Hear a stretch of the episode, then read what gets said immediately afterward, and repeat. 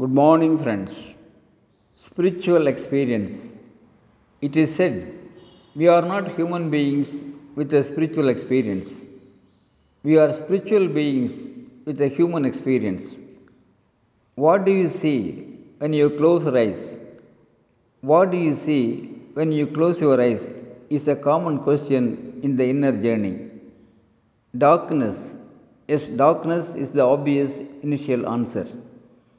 When the question is, what should you see or what you are expected to see, answers differ naturally.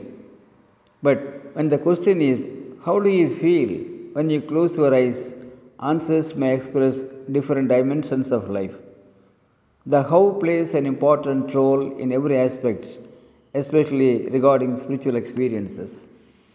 The enlightened people, when they discover a place of vibration, they initiate those places. Naturally, those places become places of worship.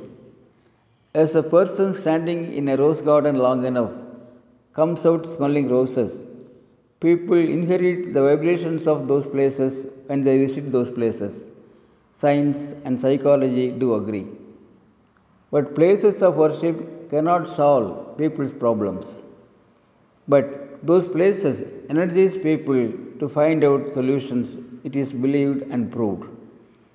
The same positive energy and enthuse many people gain going to libraries, visiting historical places, climbing mountains, enjoying natural scenery, and so on.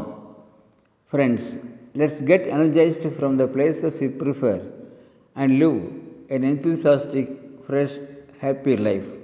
Thank you. Aranga Gopal, Director, Shibi IAS Academy, Coimbatore.